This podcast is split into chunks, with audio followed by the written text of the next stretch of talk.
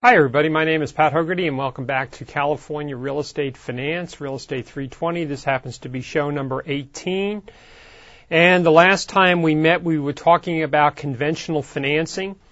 As I've mentioned before, when you get ready to purchase a property or to refinance it, if you will, you typically are going to either have conventional financing, which is, uh, by definition, is where we're not having any kind of a government uh, insurance program or guarantee program on on, on the lending.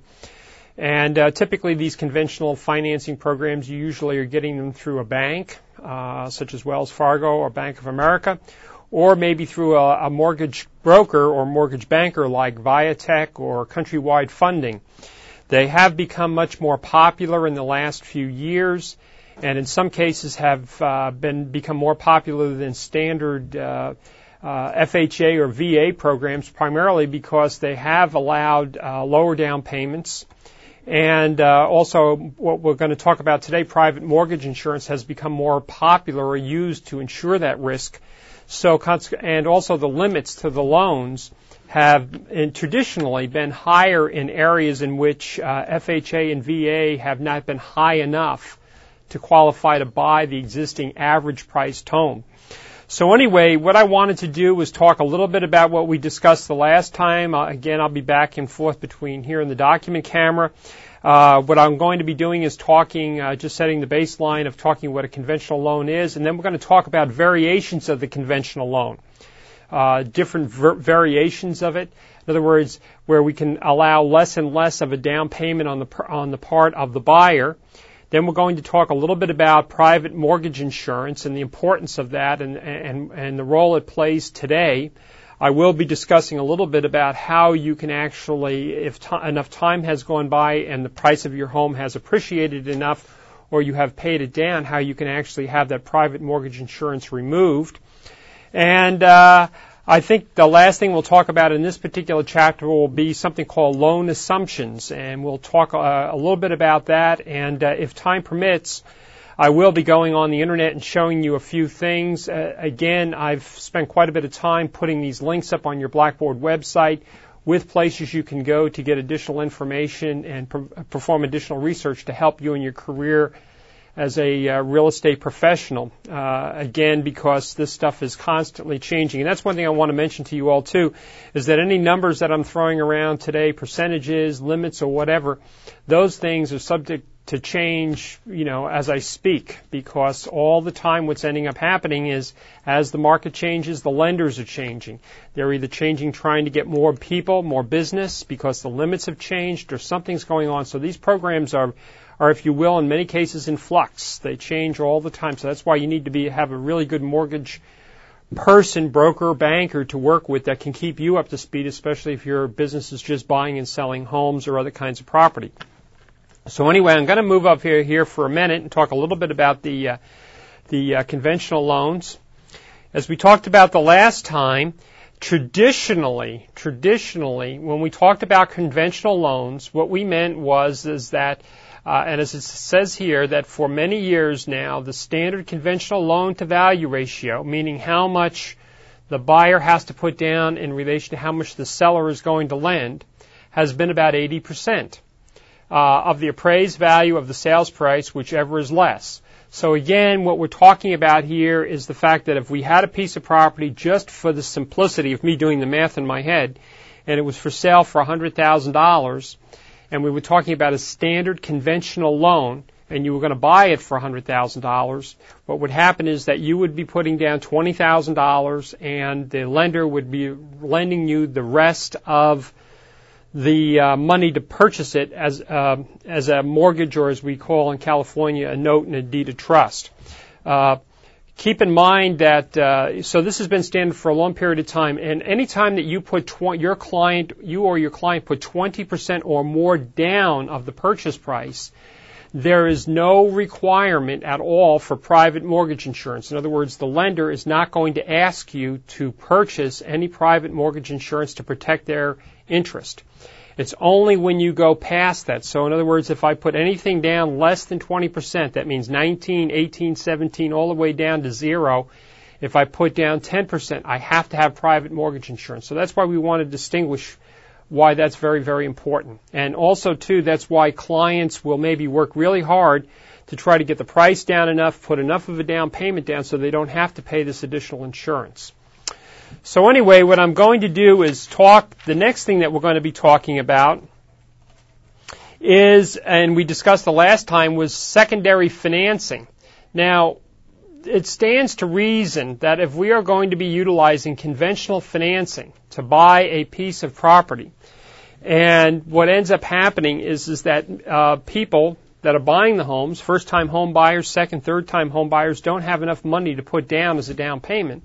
Other words, less than 20%, that they're going to have to have some way to get that additional money.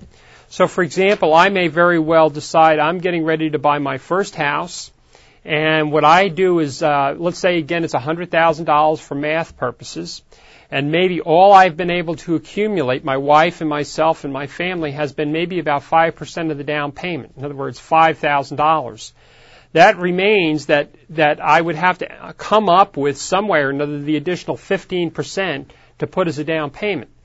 Now, there's a lot of different ways that I can do this. One of the ways that I can do this is that I mentioned the last time was to actually have the owner of the property decide to carry back their equity in the form of a second loan.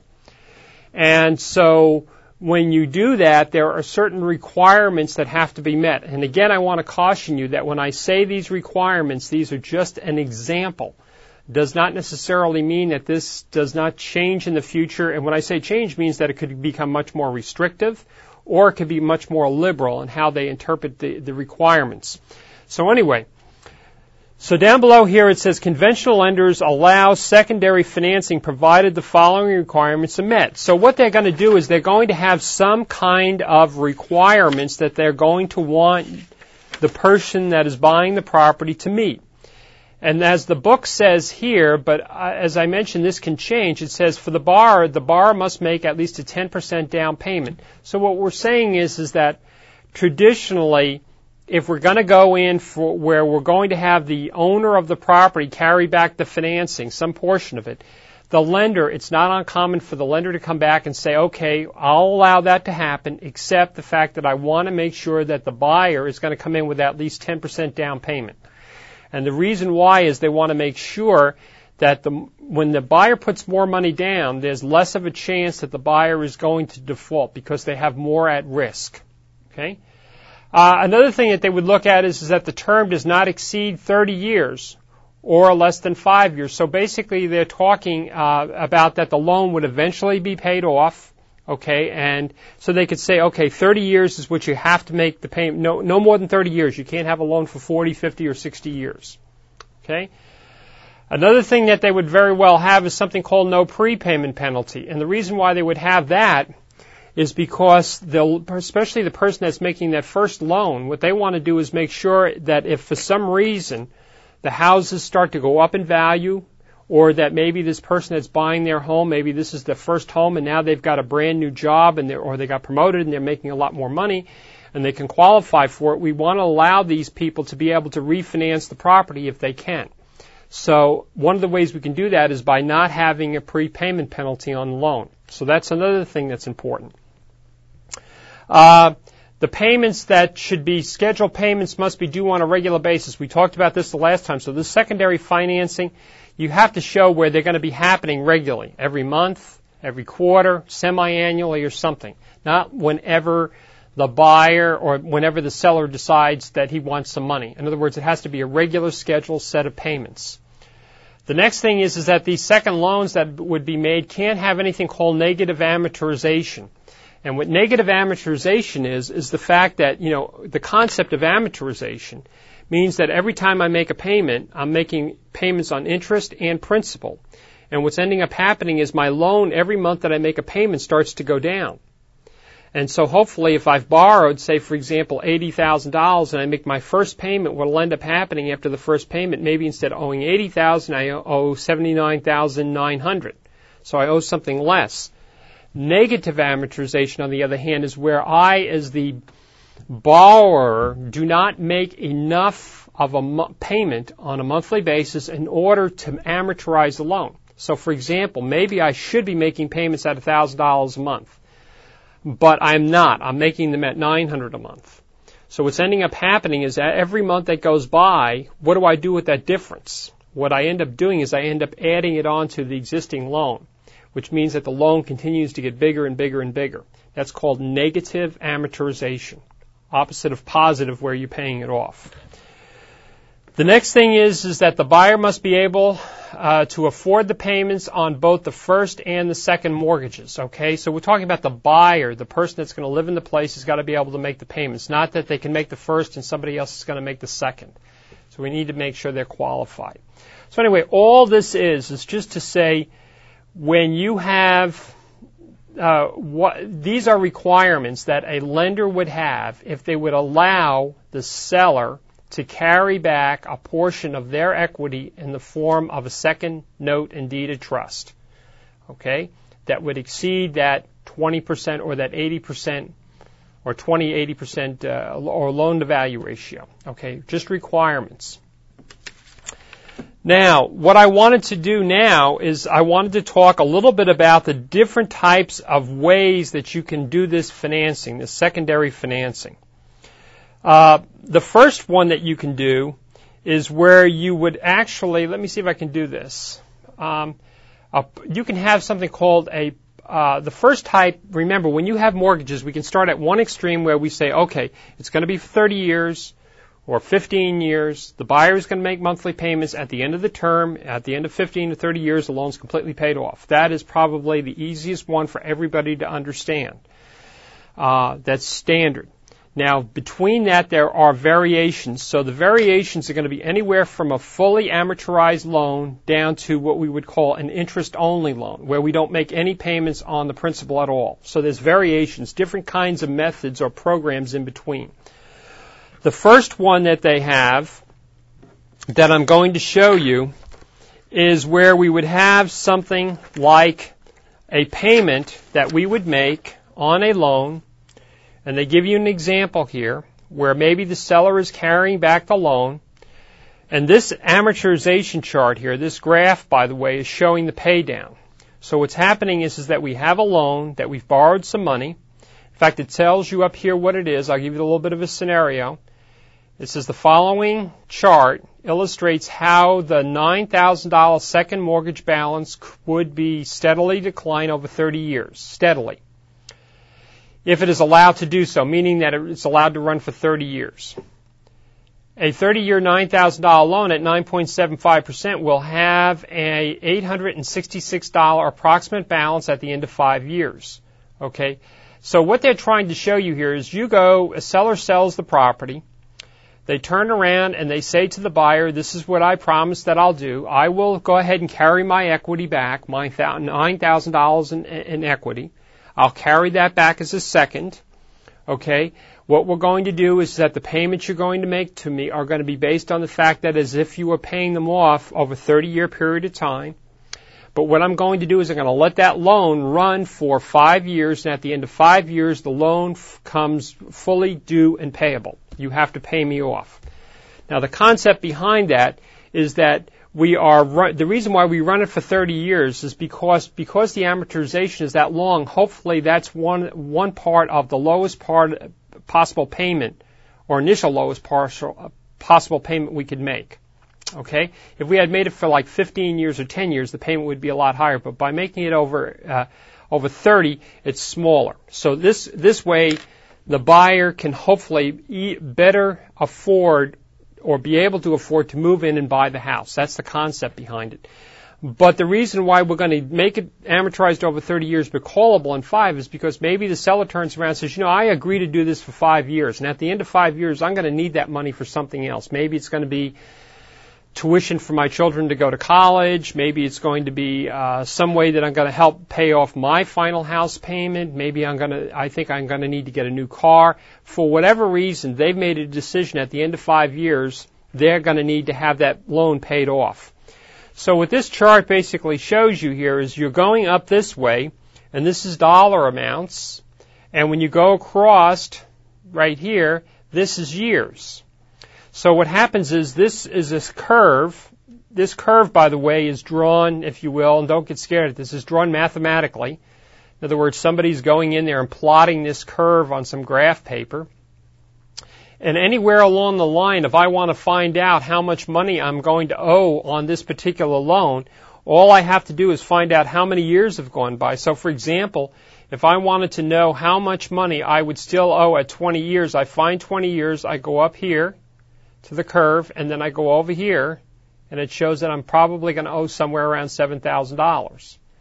If I want to go out here at 26 years, you'll notice I go from 26 up to the curve, and then I go over like this, and approximately about 5. What you're going to start to notice here is that I really make most of my payoff on the loan really about in the last, in this particular case, about halfway through is where I really start knocking down that loan to where it's almost near the end. It's almost I'm paying almost ex, almost exclusively principal. Okay.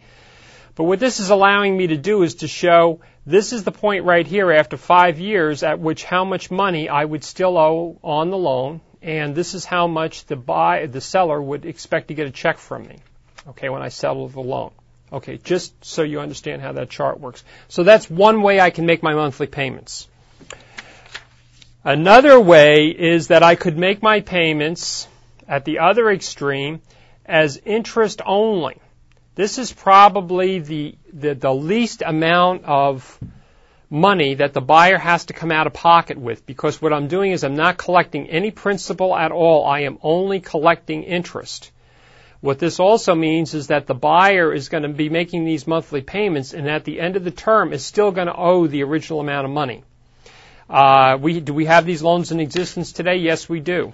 The whole concept behind them is the idea that the, that the buyer is having to pay the smallest amount. And where loans like this work for people, by the way, is for people that are buying a home, know that they have got really good credit, or they've got a good credit history, they're really solid, you know, job wise, but for whatever reason they're not quite making enough money right now to be able to afford to, you know, or they don't have enough as a down payment right now in order to get a lower, a lower loan to value ratio. But you know when you work with the clients that they have maybe got really good careers, there's a really good uh, career progression for them. Maybe they've gotten hired, and it's very easily to tell that they, what level they're going to be out in, in the future. In other words, it's a promotion structure.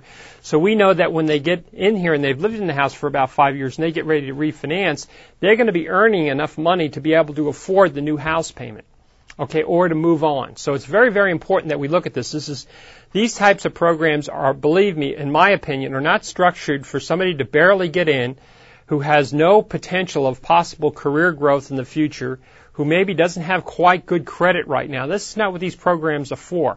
And if somebody puts an individual in a program like this that's already struggling with making car payments and some other things, they're really doing an injustice to the clients. So that's why this is really important. You're looking at a good, solid person, good, solid client, pays their bills on time. That's what we're looking at here. But what we want to do is get their monthly payment down initially, as small as we can. So anyway, interest only.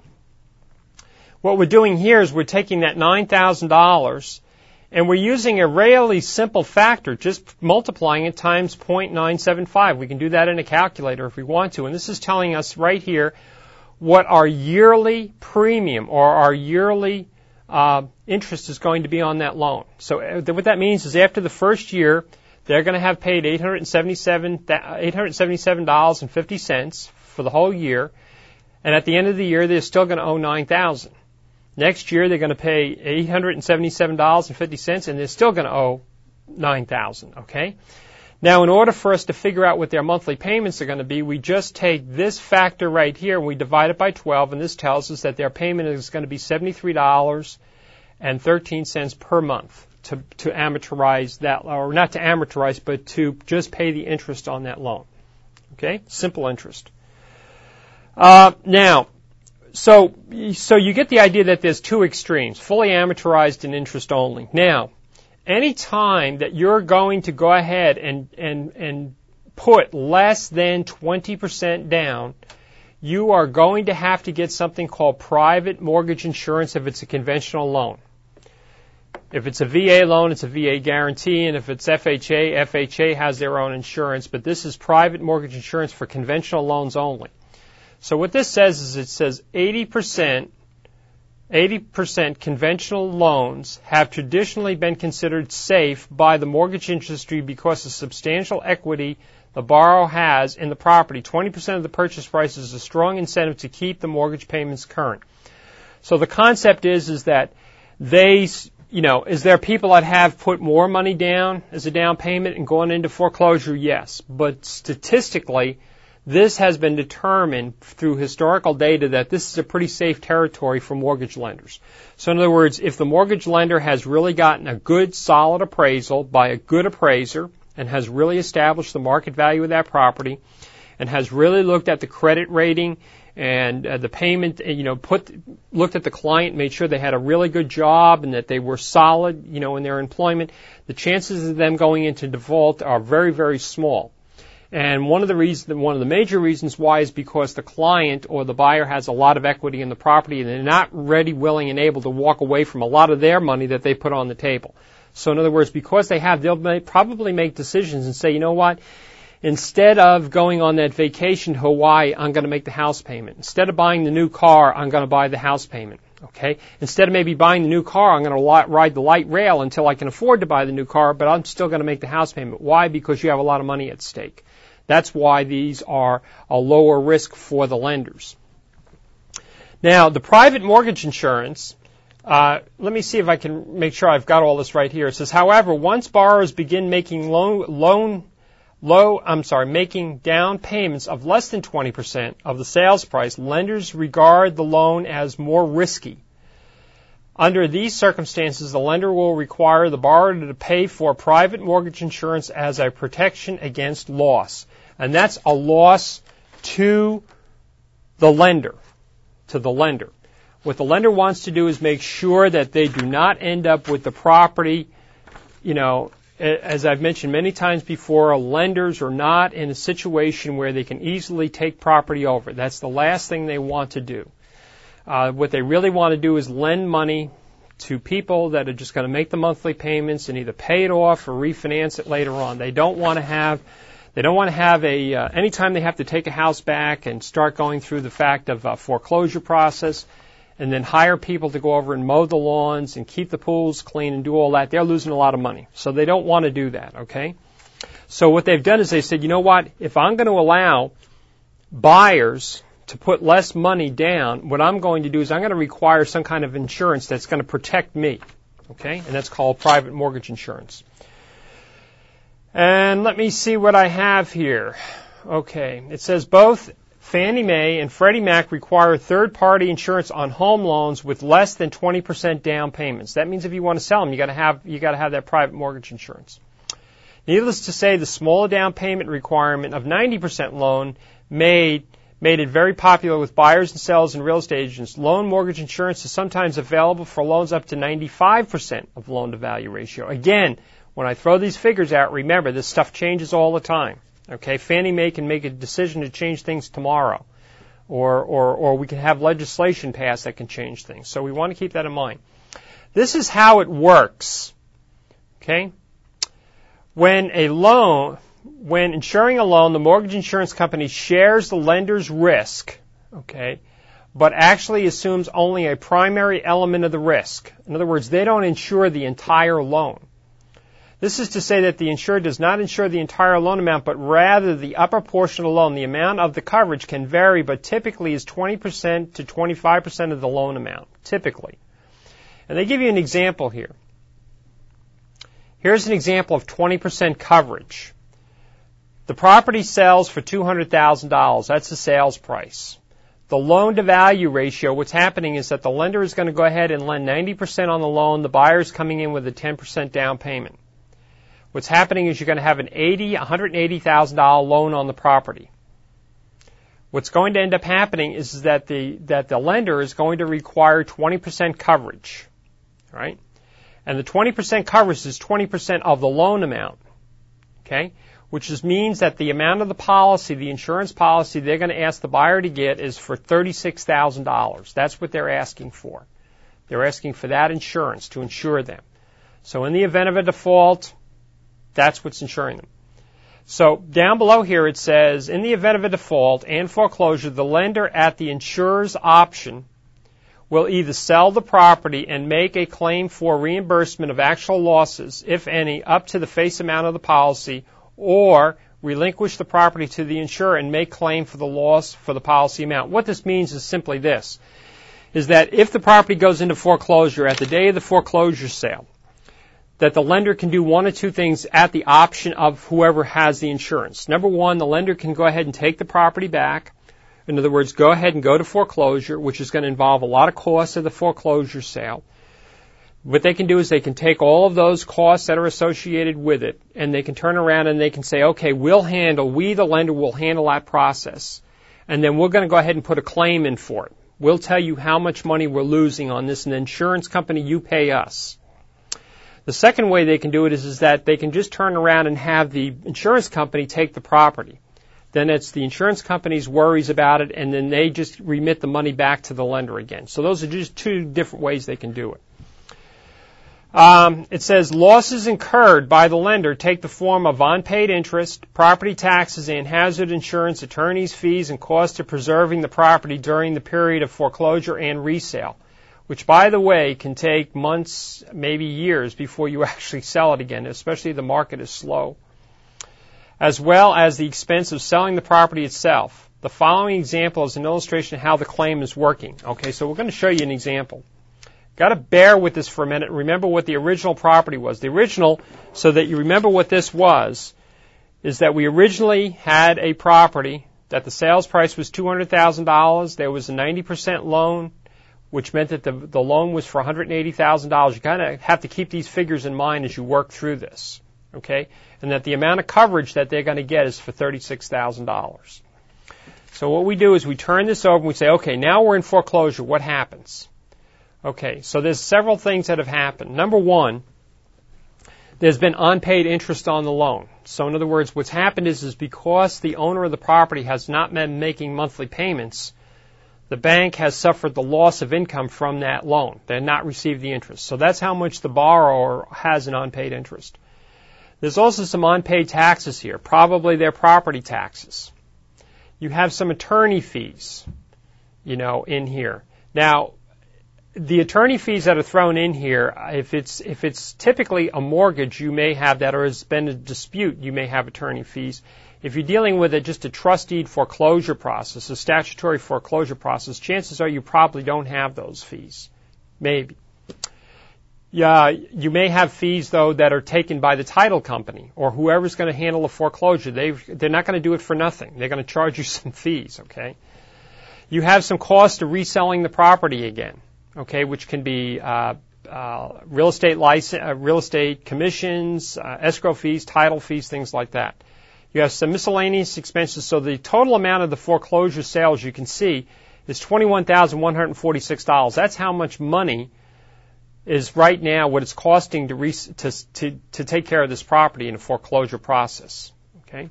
And again, this can be a lot higher if the property has to sit on the market for a longer period of time because the longer it sits, you may very well find out that the lender is paying for uh, the lawns to be mowed every week, uh, you know, the pool to be cleaned. If the house is sitting vacant, there might actually end up being some vandalism or damage. So it can go on and on. Now, what they're saying here is that, oh, by the way, when they sold the property, they were able to sell it for $195,000. Okay, original, okay. They had a loan balance on the property of $187,000, so they had potentially a gross profit, potentially a gross profit of $8,000, meaning that if they didn't have that other problem, they would just have to sell it, they'd have that loan amount, and that would be $8,000 profit. But what's happening is now they've got to factor in those losses. So here's what happens. We take the $8,000 gross profit that we made and we take away from that the $21,146 that we had in foreclosure costs. This figure up here. Okay? We have to take that away, which means that in reality, when we sell this property, we've actually lost $13,146. That is what we have as a lender. We've lost money. So now, now we go to the insurance company you know, to the PMI, private mortgage insurance, and ask them to help us out here. So this is what happens. It says, uh, in return, in return for issuing the loan, uh, insuring the loan, the mortgage insurance company charges. Oh, okay, so anyway, that's what we go to the lender for and ask them, please give us some money. How they give it to us, whether they take the property or whether whether we're selling it or whatever, it's it's up to them. In fact, if, in this case, if it was going to the insurance company and they were just going to take it over, then they would be the ones that would incur the loss. Okay, so the idea that that's what they're insuring, and they're only insuring up to that thirty-six thousand dollars, by the way. They're only insuring that potential loss that the lender can have because it's going over that 80% value. Now, after that, I want to talk a little bit about how this insurance works. Says, in return for insuring a loan, a mortgage insurance company charges an initial premium at the time the loan is made and a reoccurring fee called the renewal premium. And you can have it done in one of two ways, and I'll talk about that in a minute. This is called the borrower's mortgage uh, mortgage payment. Real estate agents and lenders refer to the charges as PMI, private mortgage insurance, or MPI, mortgage insurance premium. Okay, typically it's PMI.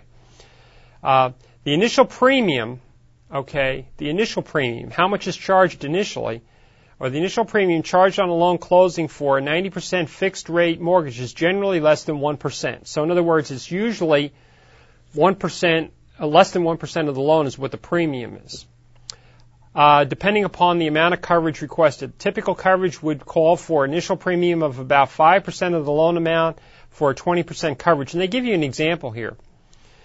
They said if you have a sales price uh, of a home of 155,000, you have a loan amount of 139,500.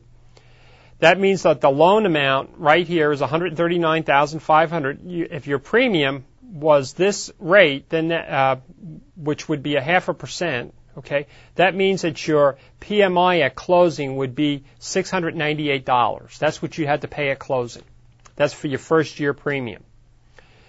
It says the premium for, standard fixed rate 90% average is about 0.34 of the loan amount annually. The annual fee is divided by 12 uh, and added into the buyer's monthly payment. Okay, so that's basically how that works. And they give you an example on the next page of how that particularly works.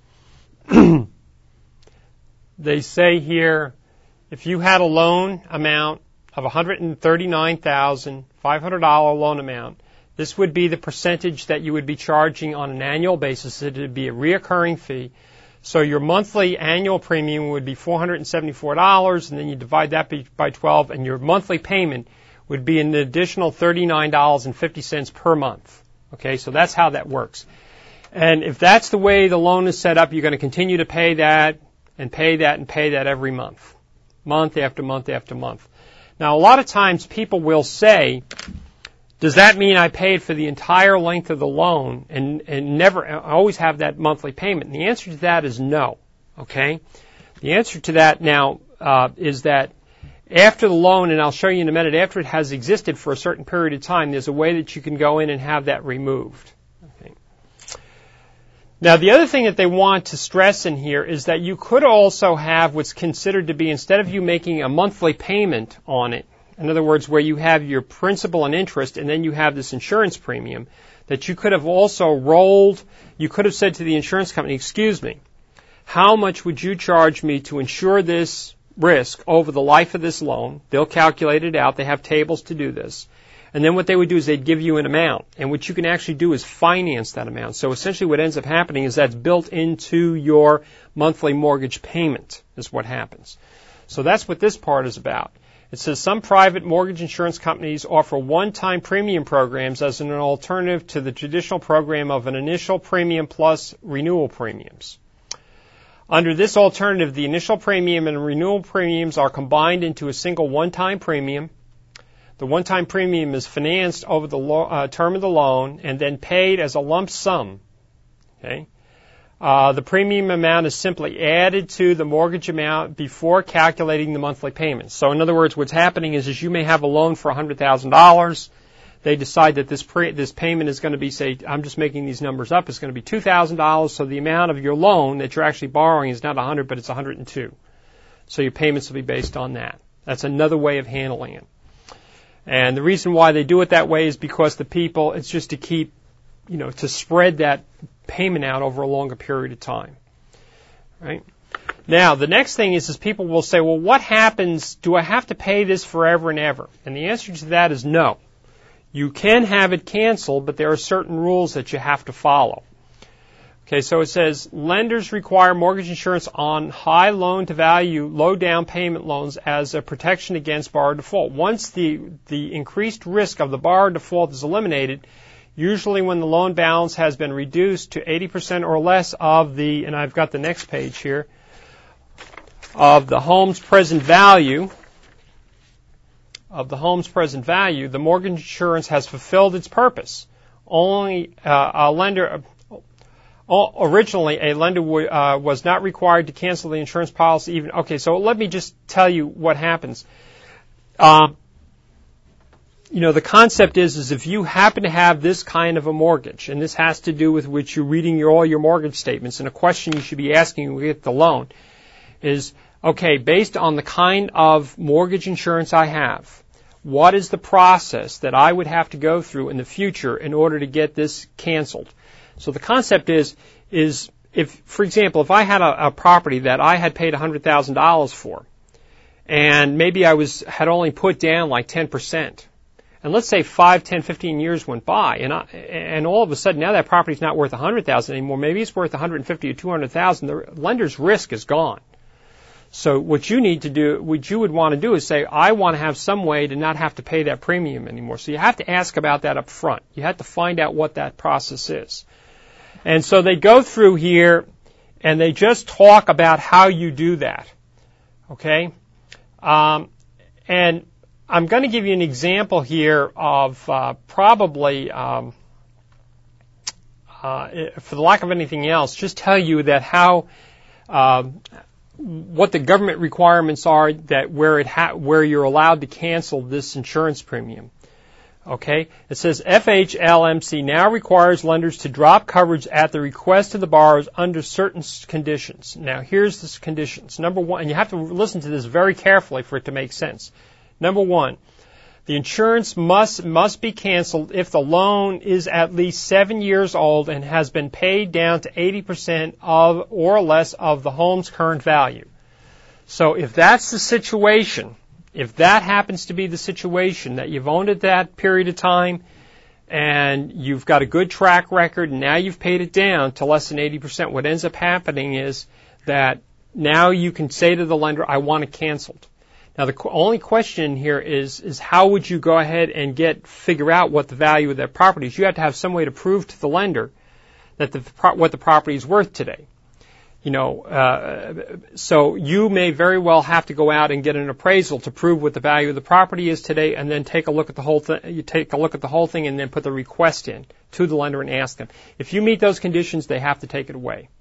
Okay, stop making payments. Number two, if the mortgage is less than seven years old, lenders must cancel the policy only if the loan has been paid down to 80% of the home's value and the borrower meets established payment history criteria. So what they're doing is they're saying, let me read this again.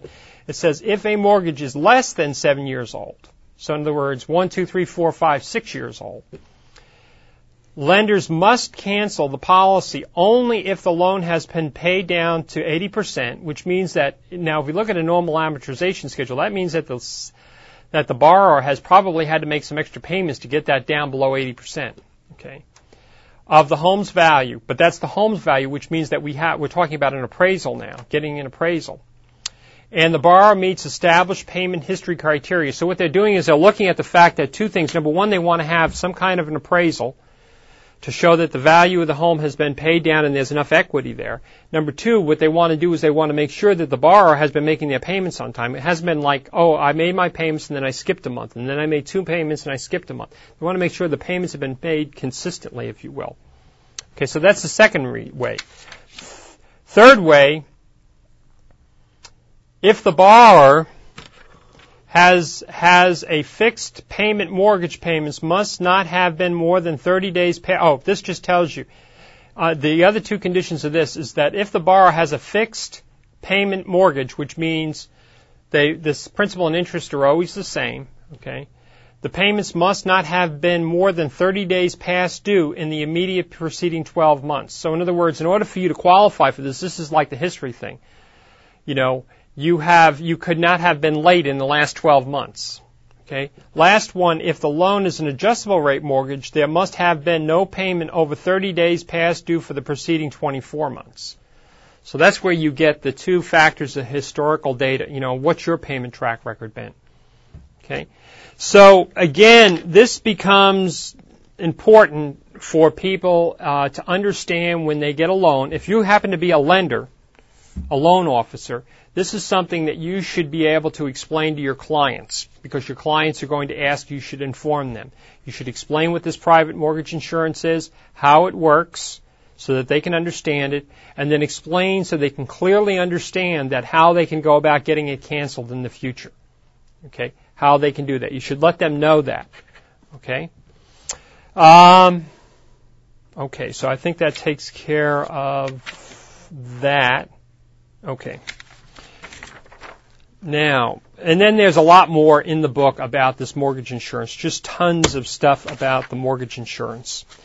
Uh, the couple other things that they do is they talk about that there's other kinds of loans that they have as time goes by. Again, a lot of this gets driven by, if you will, competition.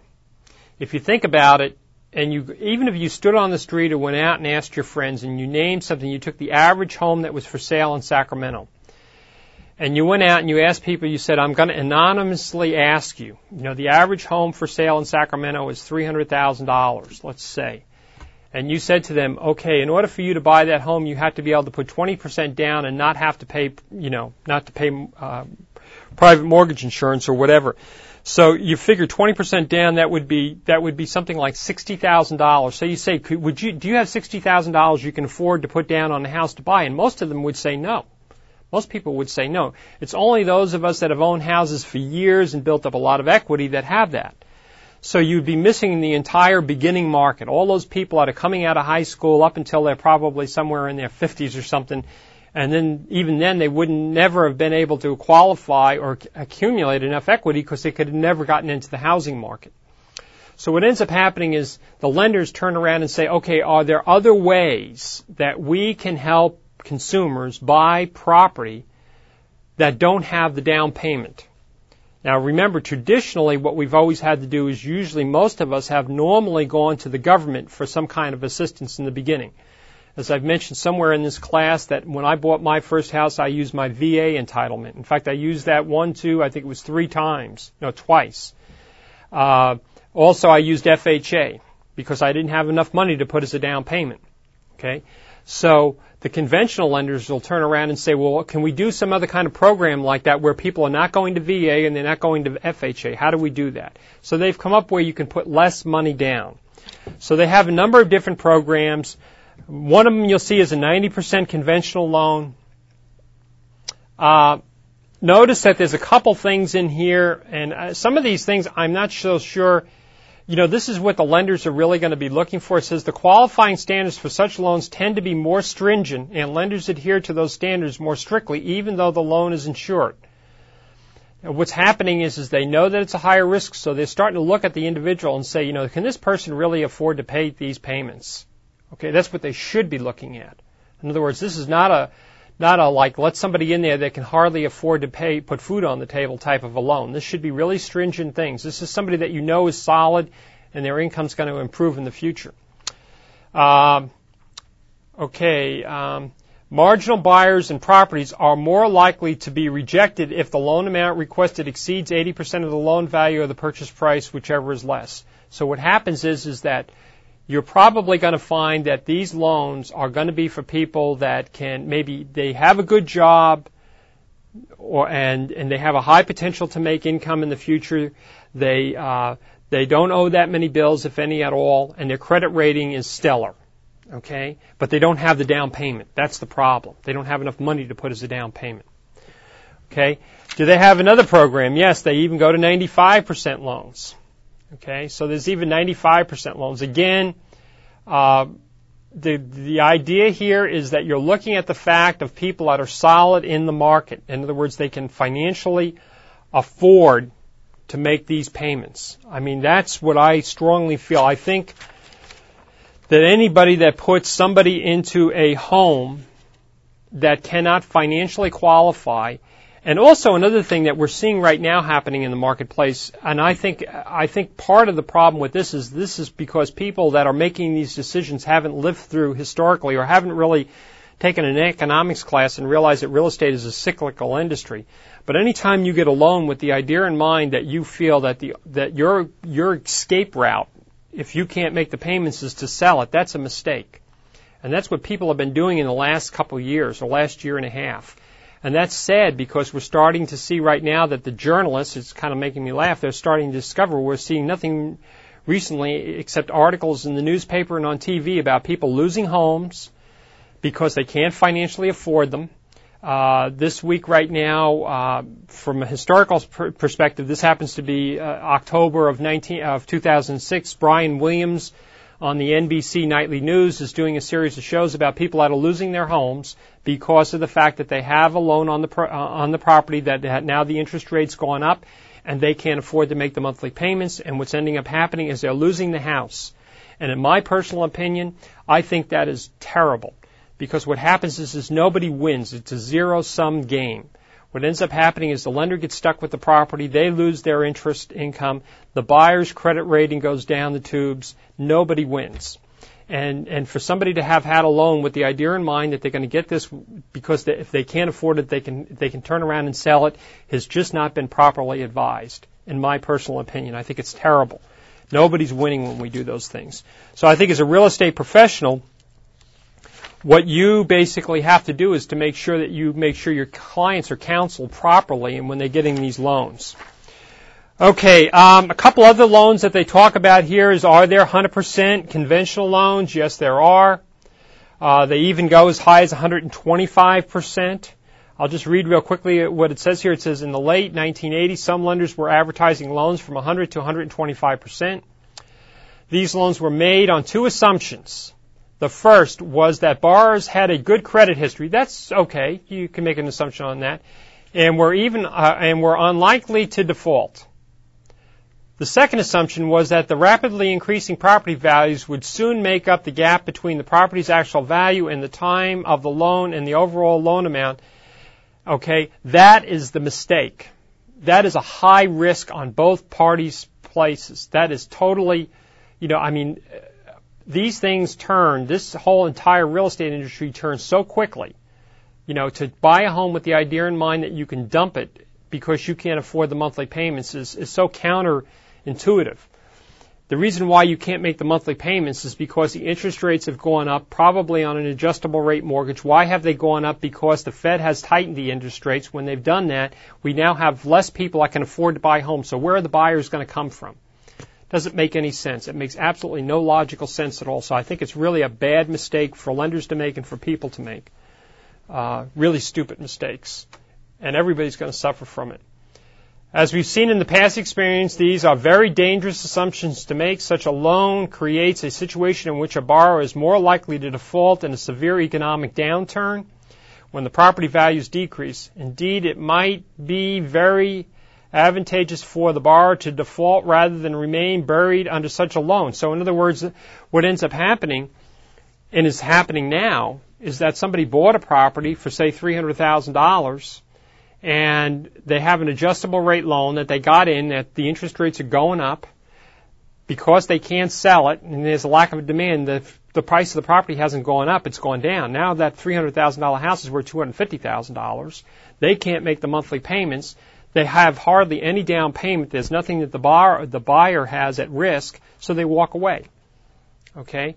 They file, they walk away, maybe they file bankruptcy because they've done the same thing with other financial things and now there's a big fiasco.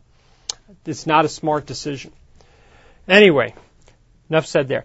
The other kind of loan you'll see in conventional loans is something called easy documented documentation loans. The concept behind these loans is the fact that typically when you get a conventional loan, like when I got a conventional loan on a house that I built, you know, a takeout loan, they wanted everything. They wanted my income tax statements for the last two years. They wanted pay stubs. They called my employer. They wanted my bank accounts. They wanted everything. Fully documented loan. And I had to provide all that. And on top of that, they double checked all of that stuff before they closed the loan. They called my employer. They said, does Pat still work here? They wanted my latest two pay stubs, everything, okay? Now, that's one extreme. This is the other extreme where you have, don't have documentation. And the argument behind these kinds of loans is the fact that the people are in some kind of a business situation, if you will, they're uh, a, a, a, they own their own business or they have some way of producing income in which it's very difficult for them to document how much money they make, which is always interesting to me. I I've never quite understood that because uh, you know, from an accounting perspective, you have to report your income to people like the Internal Revenue Service and the State Franchise Tax Board. And if you're a public company or you have investors, you have to report it to them. So for you to make money and not being able to document it is kind of strange. But anyway, what these kinds of loans will do is that they may very well require, because you have less documentation that's required, you may very well have where the borrower has to have a much higher down payment or has to have a, a, a, stellar credit rating in order to get them. So the idea is, is that they can't prove, they cannot prove or easily prove how much money they actually make, but they can get the loan because they have maybe more than 20% down, and on top of that, they, uh, they have a great credit rating. Okay? Again, I think it's kind of strange that people that are in businesses can't prove how much money they make. Uh, I just think that's kind of interesting concept. But anyway, now the last thing is is about assuming loans. Now, the reason why we put this in here is because of the fact that remember there are there are times like we are experiencing right now in which the interest rates have gone up. If you went back a couple years ago, it was not uncommon for you to possibly even have a fixed rate loan that would be somewhere in the 5% to 6% range. And so what ends up happening is that when the money tightens up like it is now, people t- it becomes more difficult to find buyers because they're having to pay a higher interest rate on new loans. So the concept that people in the past have done is said, you know what, I've got this loan on this property. It's a great loan. It's only been in existence for three, four, five years. The interest rate's only at five and a quarter. It's fixed for 30 years. Why don't I allow somebody to come in and assume the loan? Okay. This was something that was done, a lot of was done in the late 70s and early 80s. The last time we had a situation where the interest rates, not the last time, but uh, it was one of the times that I lived through where we had high interest rates and people wanting to take loans over. Subsequent to that or after that, there's been a lot of legislation passed, a lot of laws pl- passed that have really stopped this from uh, being allowed to happen unless the permission has been gotten from the lender. So in other words, you just can't go and take an existing loan and say, oh, I'm just going to let the buyer take it over you have to now go to the lender and ask the lender what the steps are that you need to go through. And again, this is another thing when you get ready to borrow money, you should be asking that question and understanding it. Is what are the steps that I need to go through if I want to allow somebody else to take this loan over? And so what they'll do is they'll go down through here and give you some general guidelines. It says, uh, agent, you know, first of all, caution it says agents should not take chances when writing sales that call for the assumption of existing conventional loans. Don't give buyers and sellers advice on whether a loan is assumable unless you're, uh, cert- certainty. The thing is, is that just don't take a look at it if you happen to be in this business and say, oh, you can, a seller, you can offer that as something a new buyer can take your loan offer. You have to dig out those documents and go over those documents. And what they do is um, they go through here. They say when there is some question about where, what will happen if an assumption is attempted, consult the lender or an attorney, another individual who is particularly qualified to advise you. When a buyer attempts to assume a loan, one of these things are going to happen. Number one, the lender will accept the assumption and the loan terms will be left intact. Okay. In other words, in other words, you're going to hope and pray that the lender is going to allow you to do that. In other words, take the loan over and we're not going to raise the interest rate and we're not going to charge you some enormous fees. Okay, that's a possibility it could happen, but you need to check. Probably the second thing that's going to happen is that you're probably going to have where the lender is going to say, okay, bring that person in, sit them down, have them fill out a loan application. let me run their credit, let me run, um, you know, you know, let me do all the things that I think are necessary to find out whether they can take over this loan or not. And oh, by the way, I'm going to charge a fee and I'm going to raise the interest rates. And if that happens to be the case, if that's the other extreme, you're going to say, well, what's the benefit of having them take the loan over? Okay? What, is there any benefit at all? And you may say, well, after I've done all that and find out that they're not going to give me any kind of a deal, maybe it's not worth it. Now, you may look at it it's not uncommon though to maybe go to the lender and say to the lender, listen, I want to sell my house. You know, I'm current on the payments. What kind of a deal can you offer? Is there any kind of a deal you can offer before I go out and start shopping for a loan? So that's not a bad idea to ask the lender if, if that's possible. But anyway, this is the second extreme that you can have. The third is where the lender can just turn around and say, you know what? I'm not going to allow you to do that. You know, the lender can come back and say the lender will refuse to allow the assumption and will call the lo- note, which means demanding full payment of the loan at once.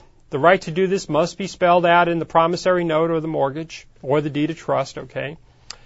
If the buyer is an investor, the lender will usually require that the loan be paid down to 75% of the loan value. Okay, so the fact is, is that the, that the lender can, at their option, just say, you know what, here's the deal. I don't want, I'm not going to allow that to happen. And by the way, if I find out you did do that, what I'm going to do is I'm going to call the loan all due and payable. Okay? Which essentially means it's not assumable.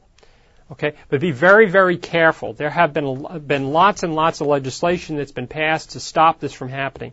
The reason why, and I think, um, I don't think it's in here, but anyway, um, yeah, the reason why is because, and I'll just talk about this, the reason why is because lenders, even so they're making you a loan for, for 30 years at a fixed rate, they have little people in the back of the room called statisticians that are statistically trying to figure out what is the average person, how, you know, does, how long does an average person that buys a home keep that loan for?